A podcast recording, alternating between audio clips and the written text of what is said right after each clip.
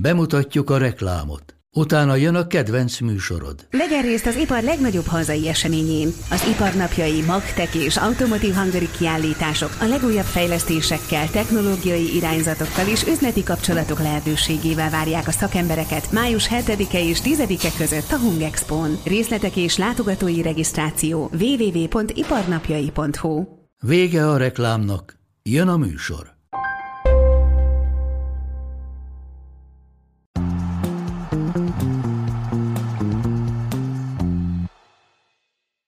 Újra itt a katarodó, tehát az első elődöntőnek vége, meg van az első döntősünk, amely csapat Argentina lesz, nyilván ti is tudjátok. Kemenes Szabival beszéljük ki ezt a találkozót. Ilyen még nem volt egyébként, hogy ennyi időnk legyen egyetlen mérkőzésre, mert hogy most volt először, hogy egy nap egy meccset játszottak csak.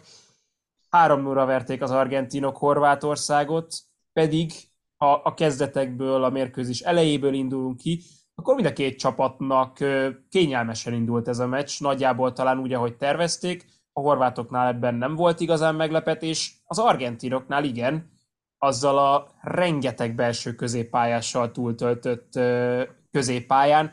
Utólag azt mondjuk, hogy az argentin terv működött igazán. Neked hogy tetszett ez az alapfelállás? Érdekes volt, az biztos, főleg amikor ugye mutatták a kispadot rögtön az elején, a Lautaro Martinezzel, Di Mariával, Di Balával a padon. Azért Scaloni-nak bevállalósnak és vagánynak kell lenni, amikor összerakod a csapatot, és, és kvázi a kispadod legalább olyan brutál nevekből áll, mint a kezdőd, azért az egy elég ritka, ritkaság számba menő dolog, és ennek ellenére meg kell hoznod ezt a döntést, amit meghozott. Én is azt érzem, amit mondtál, hogy inkább az argentin terv működött, nekem az elején érezhető volt egy kicsit az, hogy, hogy nem fogják elrohanni ezt a mérkőzést a csapatok. Tehát ugye a horvátokra eleve nem jellemző, az argentinok meg nem akartak belemenni egy ilyen felesleges brusztba. éppen ebből adódóan, azt nem mondanám, hogy unalmas mérkőzés volt, az semmiképp. Az eleje sem volt unalmas.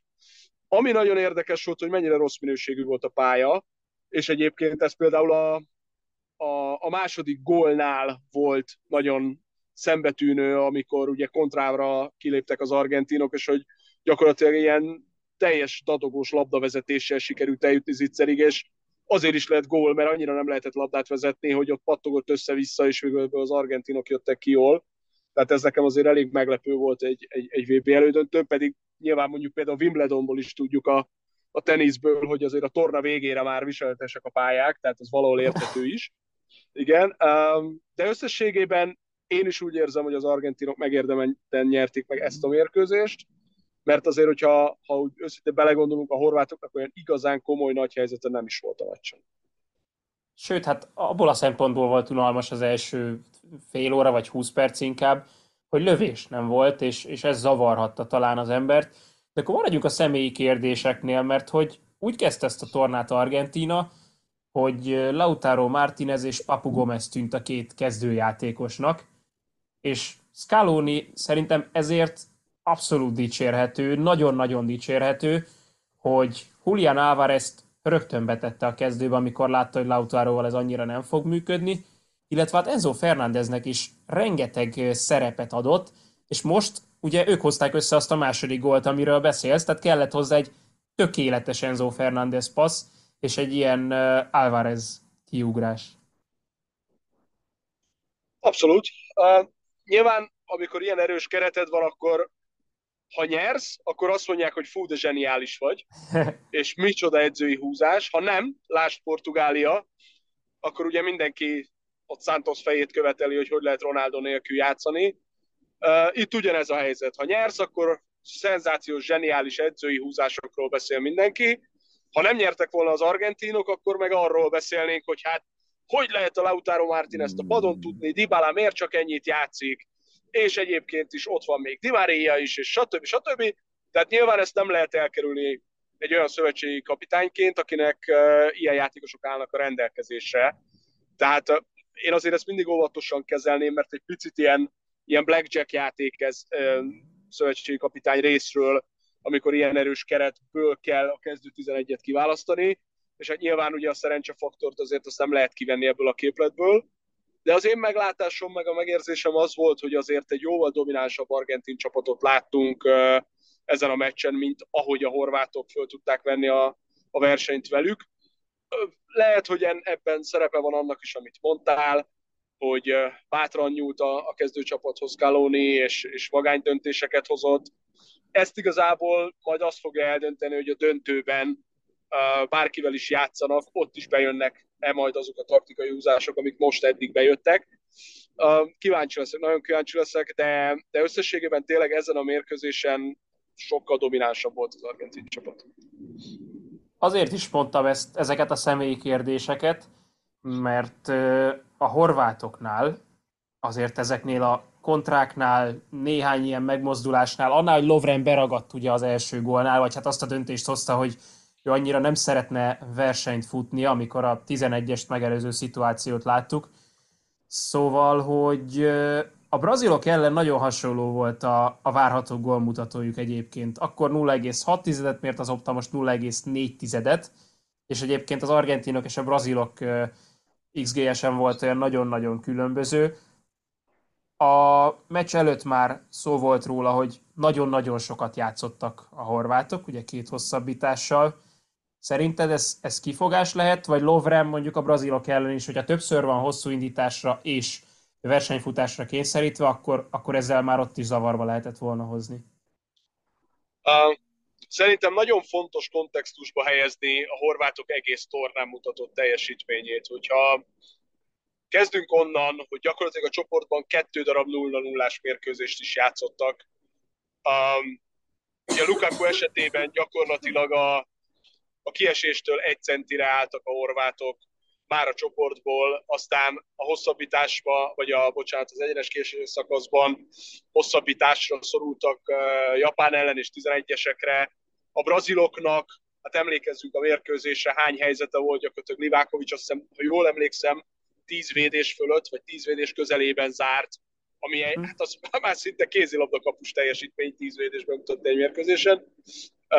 Tehát, hogy azért a, ugye a brazilok elleni egyenlítő gól is egy megpattanós lövés volt, tehát a horvátok esetében mindazonáltal, hogy egy nagyon-nagyon-nagyon dörzsölt, rutinos, jó csapat, és például a brazilokat, vagy a rendkívül jó fizikalitású japánokat is le tudták lassítani, ami abszolút a taktikájuknak és a technikai képzettségnek köszönhető, hogy ezt meg tudták tenni, de összességében azért nem álltak hadilában a szerencsével ezen a világbajnokságon egészen mostanáig.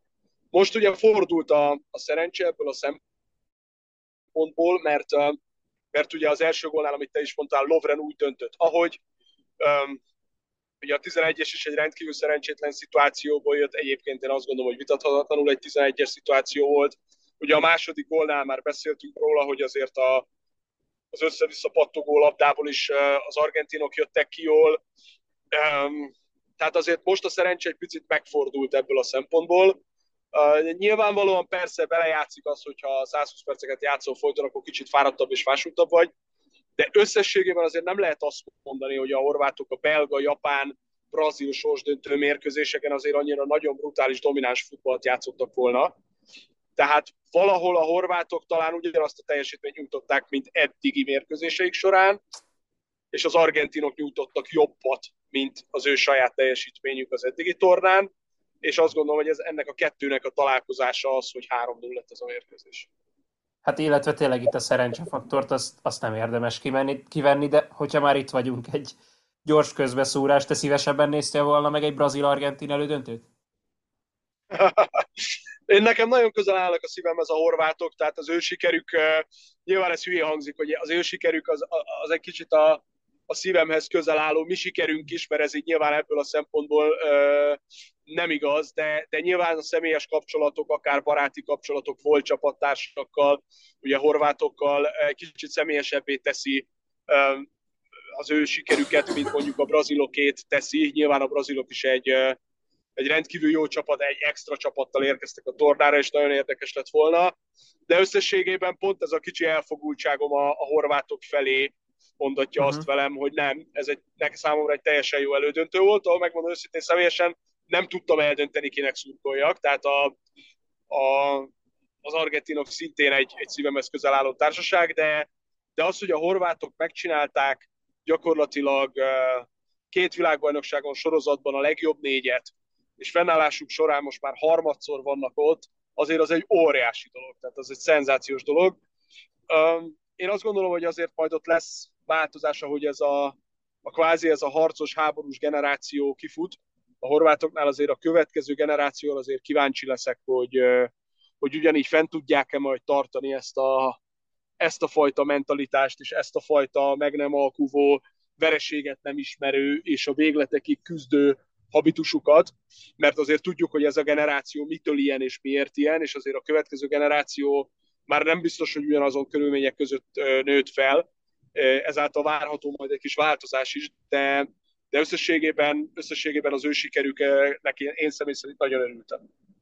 Hát figyelj, Guardiol még talán, vagy már talán ebbe a következő generációba is tartozhatna. Nyilván most, ha azt nézzük, hogy a, a szűk családban kik milyen emlékeket hordoznak azokról az időkről, akkor, akkor nem, de hogy neki már nem abban kellett feltétlenül fölnőnie, csak a közvetlenül utána jövő időben. Azért is mondom, mert neki jutott a legnehezebb feladat talán egyszerre küzdeni Julian Alvarezzel és Messivel, és egyébként annak ellenére, hogy egy egészen kiváló VB-je volt, a harmadik argentin gól az, az neki nagyon rosszul fog állni, Messinek pedig nagyon jól nyilván.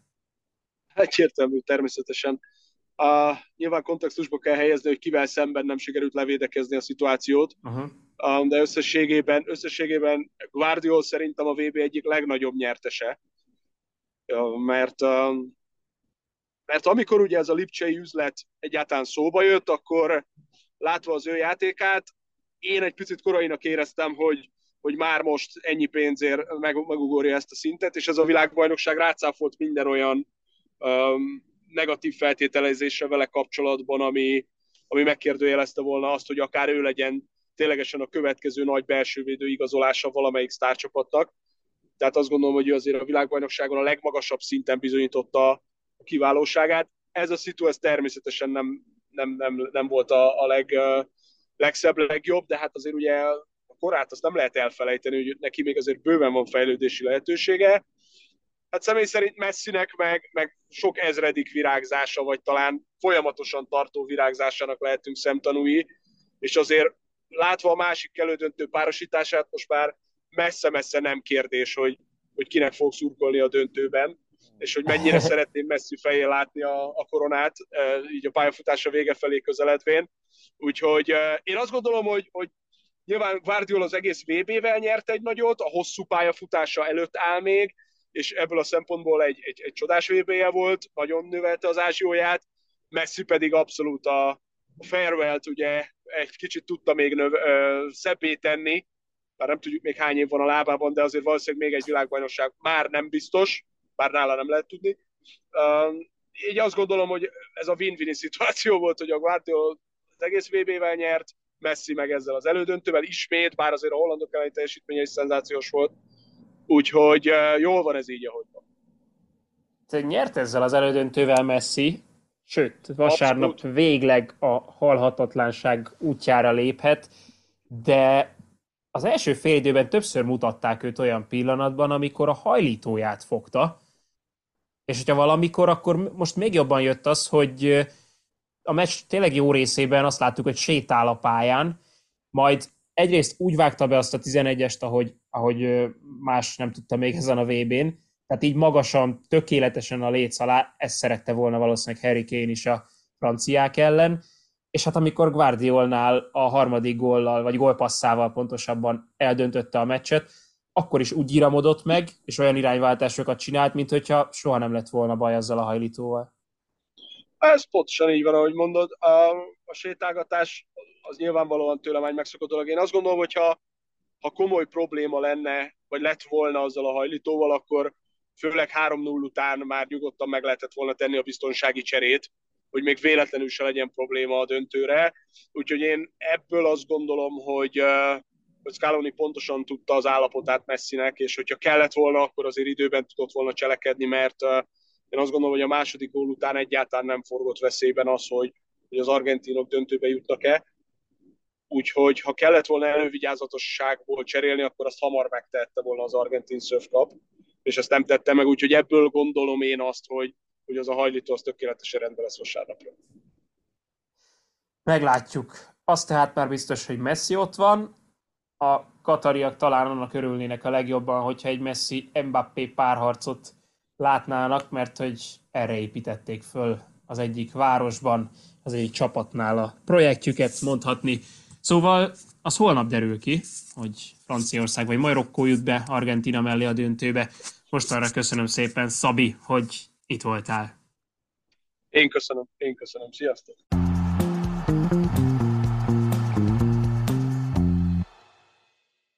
Ez a műsor a Béton közösség tagja.